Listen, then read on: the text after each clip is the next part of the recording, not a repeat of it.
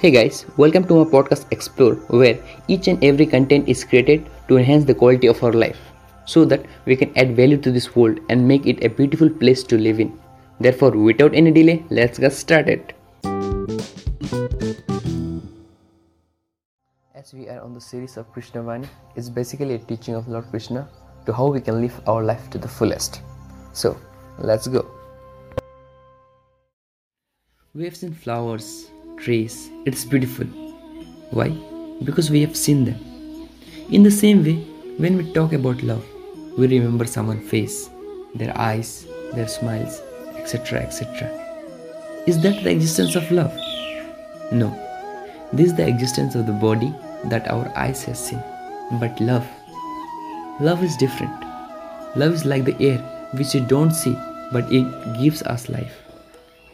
World can say a lady cruel because it sees her with their body eyes, with the physical eyes.